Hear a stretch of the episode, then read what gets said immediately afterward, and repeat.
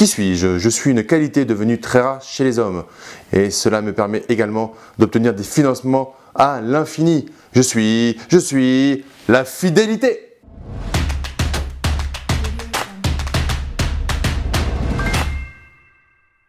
Yo les esprits gagnants, c'est Damien et bienvenue sur cette nouvelle vidéo. Donc dans cette vidéo, on va voir si la fidélité paye. Bon, c'était une blague au début, donc là on va, on va rester cloisonné à la partie financement pour les prêts immobiliers. Donc en gros, est-ce qu'il faut rester fidèle à sa banque ou est-ce qu'il faut faire le tour de toutes les banques? Est-ce que la fidélité a un sens dans l'investissement immobilier et dans le financement?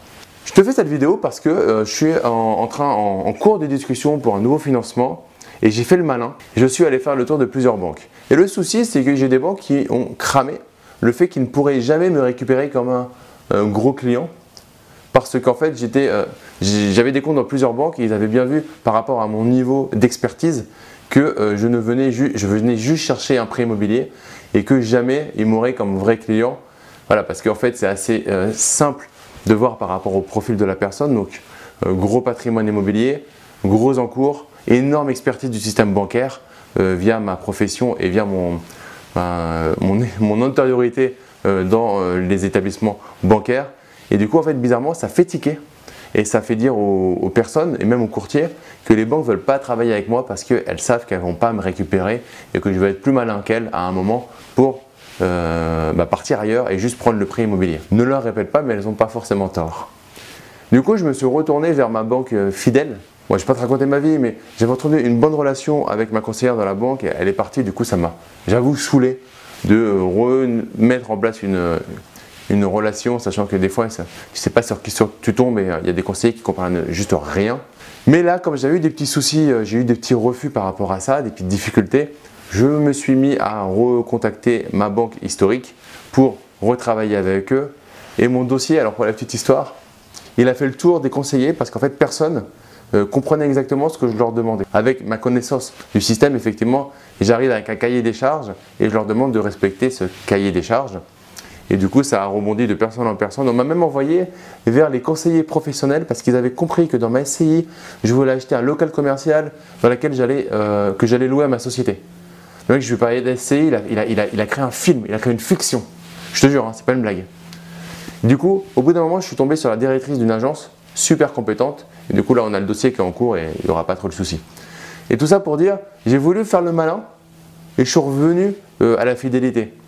Et je crois que la loyauté paye. C'est-à-dire que ta banque initiale, si tu veux avoir un gros encours, il n'y a rien de mieux que rester dans ta banque euh, principale. Tu n'auras peut-être pas les meilleures conditions, mais ça va t'assurer euh, de monter ton encours au maximum. À un moment, quand tu vas arriver peut-être à 800 000, 1 million, peut-être 1,5 million selon euh, le type de personne, autour d'un million, ils commencent à. D'encours, ils peuvent commencer, sauf c'est un salaire vraiment énorme, ils peuvent commencer à tiquer un peu. Mais déjà, tu vois, tu as du chemin. Si, si tu commences, tu as déjà fait un ou deux immeubles, tu es à 2 300 000 euros d'encours, tu as encore un petit chemin pour arriver au million. Donc je te conseille d'essayer d'entretenir une bonne relation avec ta banque et potentiellement d'aller voir une banque en ligne et de, de temps en temps faire un petit prêt en banque en ligne, mais d'essayer de rester fidèle à elle, de lui prendre quelques produits, de lui prendre l'assurance, alors peut-être pas l'assurance groupe, mais euh, la filiale d'assurance qui travaille avec, euh, avec l'établissement bancaire, s'il y en a une. Lui dire clairement, qu'est-ce que je peux faire qui vous rend service? Parce qu'en fait, ce n'est pas sur le prêt immobilier qui gagne beaucoup d'argent, c'est un peu sur le reste. Donc qu'est-ce que je peux faire qui va vous rendre service et en gros qui va vous permettre d'atteindre vos objectifs? Donc oui, pour moi, il faut rester fidèle à ta banque, surtout si tu veux aller vite et tu veux avoir un gros encours. Voilà, mets-moi dans les commentaires si toi tu es plutôt du style à aller faire toutes les banques pour avoir le meilleur taux à la virgule près ou au centième près, ou si tu préfères rester dans ta banque et entretenir une relation qui va te permettre d'avoir un gros encours dans la même banque. Partage cette vidéo à tes amis investisseurs et entrepreneurs.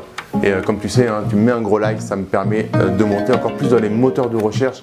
Et comme toujours, ne sois pas un consommateur, mais deviens un producteur Passe à l'action, à très vite, ciao ciao